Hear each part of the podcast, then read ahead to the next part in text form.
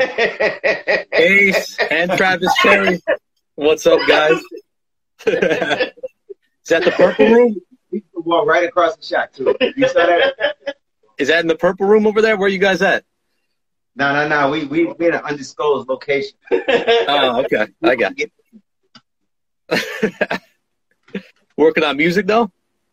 Yeah, always. You know that. Man, that's amazing. Hey, Case, thank you for making the time for that for another interview, man. We appreciate you. You know, Uh, thank you, man. Thank you. appreciate all the love you always show us, man. It means a lot to us. Thank you, man. I appreciate y'all too.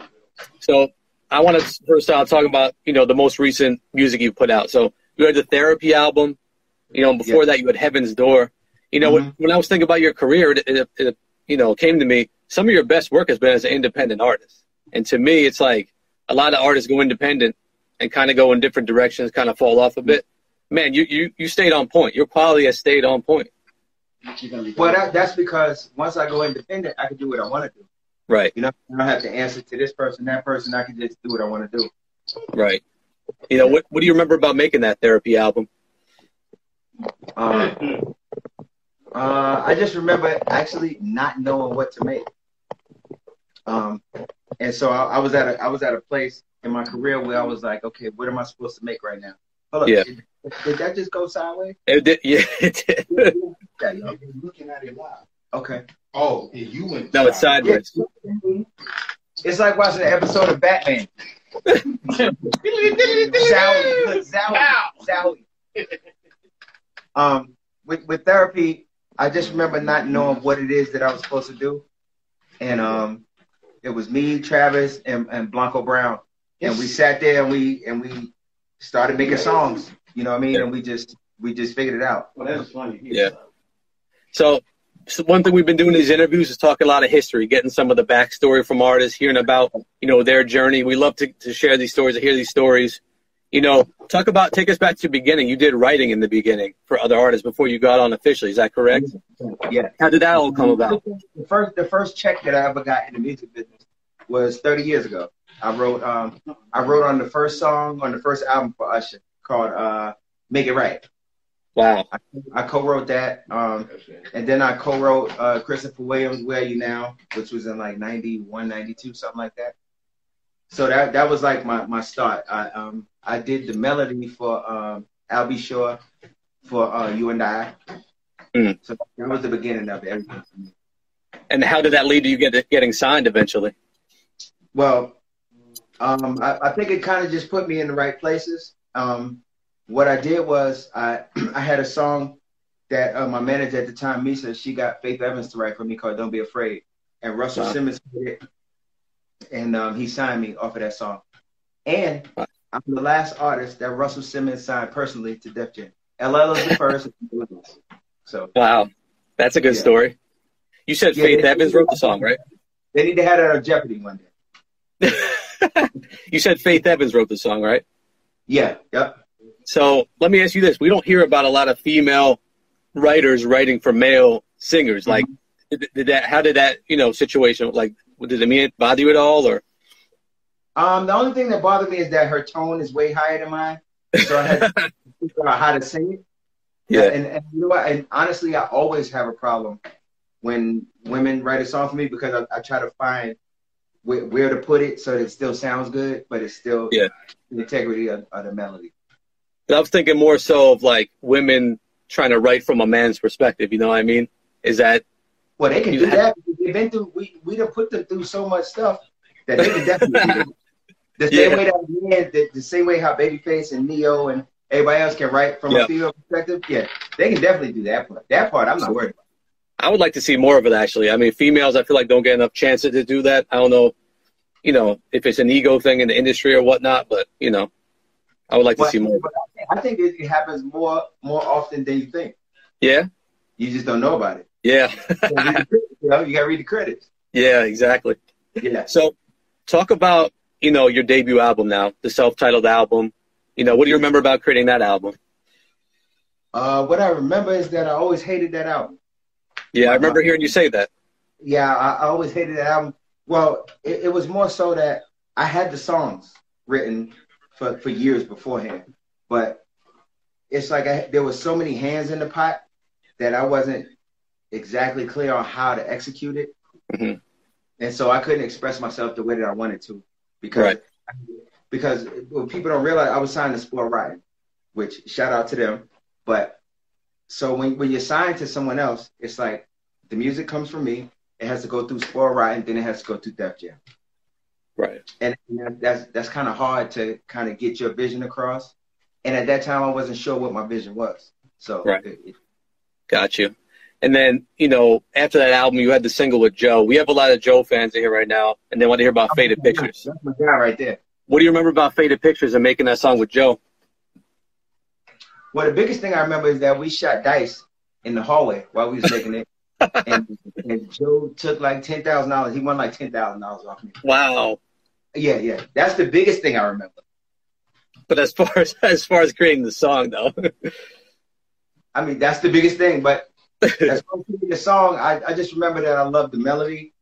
I love the the keys that Josh Thompson played. I love the the bass line. Like I love the whole groove of the whole song, and Mhm. I felt like it, it fit me perfectly. right? So love that song. Definitely, you know, one of our favorites from you. So coming back with the personal conversation album, you know, was that one was that one more to your liking when you did that one? As far as an album you felt was more of you? Well, yeah, at, at that at that stage of my career, I was gone from Spoiled Rotten, so it was just me and Def Jam. And Gotcha. so what Def Jam allowed me to do was just go and make what I wanted to make. And so Yeah. that's why personal conversation was a lot different from from the first album. Right. And of course, you know, you have some huge singles on that album. We talked about some of your, your non you know, non single that should have been hits. You know, um, you know, how do you feel about having had, you know, a wedding song on the album that's still played in heavy rotation? You had Beyonce in the video. I mean, Yeah. how do you feel about that having put that song together and having that as a timeless hit under your belt? Well, for for me, when we made the song, I was like, um, this is a song because my, my whole my whole approach to music at that time was to make music that would stand the test of time. So Mhm. I didn't care about what was hot. I didn't care about, you know, the new trend. I always wanted to make music that would stand up because my parents used to listen to Motown and it was like 20, 30 years later. Yeah. And so it was my thing. I wanted to make music that will last like that. Right.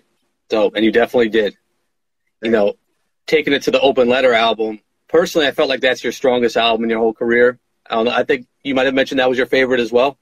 That's my favorite album, definitely. What makes it your favorite? Um, it was just that the producers that I worked with, we had even even aside from the music, we bonded as people before we Mhm. started making music. So it was me and and Redhead Kingpin, me and Tim and Bob, and me and Jimmy Jam and Terry Lewis. Um, Right. We we had a certain bond, and there was a certain chemistry that you could, if you came in the room, you could feel it. And people used to come in the room and talk about it, like that you you could feel what it was. You know what I mean? And you didn't have to hear any songs. You could just feel the vibe of us in the studio making music, and, and you Right. knew that was going to be special. I, I could have sworn I remember hearing when the album came out. It was a conceptual album. Each song on the album was dedicated to a different Yeah. female you had experience. Yeah, That's a true story. No, no. It was, it was a different person in my life. Yeah. All okay, that's cool. That's cool. Um, as far as missing you, you know, the hit single on the album. You know, tell us the story behind that because I know Joe did the song first. How did you end up with it? Uh, well, Tim and Bob did the record. Um, at the time that I did it, I didn't know that Joe had done it already. Oh, okay. Um, they put the demo for me, and the demo was of Joe singing it. Um, and so, just recording the record, it was like, okay, I'm gonna go in, and I, I had laryngitis. I had like a touch of the flu, and so uh, they told us I got there. I got to LA on a Sunday night, I think. Um, I lost my voice on a Monday, Mhm. and so like, um, we, you know, the whole week went. The whole week kept going. We got to Friday, Saturday. It's like if you don't do the song today, we're not going to be able to do it because we, we Right. were pushing. Um, so I went in. I sang the song uh, two times. The first time because I told him I, I can't talk. Yeah. Um, I sang it one time, made them start it over again. I sang it again, and and they kept the. They, I guess they merged the two takes together. But yeah, and what's crazy is the night before that I did uh, "Living It Up," and both of them songs got nominated for Grammys. So That's amazing, man. I, we were talking about that album because about the singles, and this is no disrespect, but you know, I always felt like that album should have been so much bigger than it was, man. Like, and not that I think "Not Your Friend" is a bad song or anything like that, but I feel like you know we said like "Conversate" should have you know was a great song that could have been a single. Will be the third single. Yeah. With, How come that- you know that's Jazz from Dru Hill singing the backgrounds in Conversation. Oh wow. Yeah, and that was that was actually supposed to be the third single, but you know, it was a lot of politics that went on. And that was actually the acceleration of me leaving Def Jam. oh really? Yeah. Well, That- how, how did you? come out at third? Even though at that time I didn't realize that conversate wasn't the word. hmm You but say that? that, that that's what did it. Yeah. Damn. So you left on your own terms, or had you had fulfilled the contract? No, I left. I left. Uh, you just. No, I signed I signed a new contract in 2002, I think, and Yeah. then in 2004 I left. yeah. Gotcha. When I was So- working on the Rose experience, I left. So Someone in the in the chat mentioned um, "No Regrets" with Charlie Wilson, and we picked that one as well. Like that's just such a such Yeah. an amazing song. what's crazy, I was at, um I'm because I'm in my studio and we were playing some Charlie Wilson and there's a song that Charlie Wilson told me specifically that he wants me to remake of the Gap Bands and I was just playing it for everybody in here. So Oh wow, yeah. that's he told me dope. personally which song he wanted me to remake. You gonna do it? Oh hell yeah. That's on. I gotta do it. Even if Can I I ask didn't want to do song? it, it's gonna happen. Am I allowed to ask what song? Yeah, you can ask. I ain't gonna tell you though. Ah, that's all right. That's But I make a deal with you. After I do it, I'll send it to you. all right. I But appreciate you that. can play it. You can play it till it comes out. Uh, fair enough. Fair enough. I got you. So let me ask you this. You know, when we interviewed you one time, you shared this great story with us about the LL Cool J song "Love You Better" and how you were Mhm. part of that initially, and and and you know how it totally changed. Tell us that story again. Um, the "Love You Better" song. It was a song that Pharrell did, and um, originally it was supposed to be me, Donell Jones, and Usher, and we were each gonna do a chorus. Um, so we got to the studio, and I don't, I don't know how this went, but it ended up just being me and LL. And um, once it came, went, once it went through the whole label system and the politics, it ended up they just kept the demo. So, Right. But I still have it. I still have it. Donell Jones, Usher, and Case on the song. I can't even like. Is it the same was- song or is it? I, me, me and LL did maybe four or five songs together. Wow. Um, and that was one of them. There's another one that I just found on Apple Music that I didn't realize came out. I think they put it out on the greatest hits called uh, um, MI. Cricket letter, cricket letter, I. Yeah. LL. I remember we did it. I didn't know they put it out though. Oh wow, I hadn't heard that one either. Yeah, yeah. so take us to the Rose experience because that came, I think, like what eight years after Yeah, um, yeah. your last album. What, what was the reason for you know there's such a, a gap in between? Um, I had been working on the Rose experience for a while, but um, I got to the I got to the point once the conversation thing that that whole conversation happened is that I didn't I, I stopped loving the music, and so the business of the music business took away my love for the music, if that makes sense to you. And um, well, two things happened. Well, first, uh, my grandmother passed in May of 09, and then Michael Jackson passed in June of 09 and those were two of my biggest influences as a very very little kid Mm. and so it kind of kick-started it because I, I went back to listening to songs that i liked when i was a kid and it kind of kicked it back up and, and that's why the rose experience happened Right. I actually really like that album. You know, it might, it might. That's another one I didn't feel like it got the attention it deserved. Lovely, the first single, amazing song. We talked about Deja Vu, how that could have been a big single too. You know. yeah that was the first single actually Oh, really? yeah yeah Oh. because remember What- i was still in Def Jam and we had done um should have known better me and ghostface and then deja Mm-hmm. vu so the plan was should have known better then deja vu and then we were going to put the album out but you know Right. it, it didn't get it didn't get to that What do you um What do you remember about making that album though? Um, that was the first album where I actually produced songs. Like I had always written, but that was the first album where I did production for the first time. And so that album was completely like I could do whatever I want. I could have did, I could did a classical song.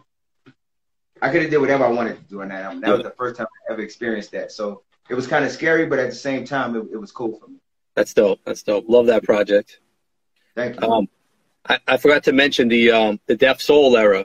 You know, being a part of that. What do you remember about being with that whole crew of such, you know, good R&B talent at one in one place on one label? Um, the, my fondest memory of that is all of us working on Love Sets You Free with Kelly Yeah. Price. We had Yeah. me, Montell Jordan, Playa, Dru Hill, um, uh, uh, Lover. Yeah, we had Lover. We had um, uh, damn, her name is escaping me right now, but uh, but we had all of us together on one song. Um, we all was together in the studio when we did it. Teddy Riley produced it. That that was that's my fondest memory of that of that whole era. That was And an we amazing time. together. We did a lot of work together. Like um, Montell, Let's Ride. That's me. I arranged the song, and that's me singing the backgrounds in that record. Oh wow. I sang on the, the remix for Beauty. Like we, we were all getting on each other's records. We were all helping each other. So that that that was the closest I've ever been to multi. That's dope.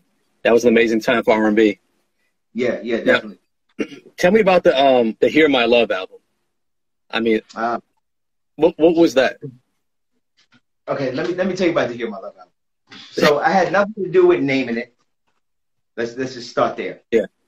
Um, what it was was it was supposed to be like a mixtape.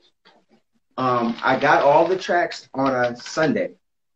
I wrote them all. Well, me and Suster Connect, we wrote all the songs on Monday, and I recorded them on Tuesday. Um, so it was supposed to be like a mixtape, and I didn't realize what was going to happen with that, and especially Right. the name. I would never, I would have never. Yeah.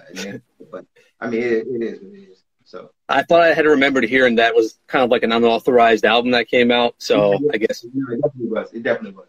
But it was Okay. me. So got you. And then um, you know, we mentioned Heaven's Door a little bit. You know, that was your first project on E1. You know, that that Yeah. album had some really good songs too. I was just listening to um to Blast Off today. You know, I play that one still a lot. What do you remember about creating that album?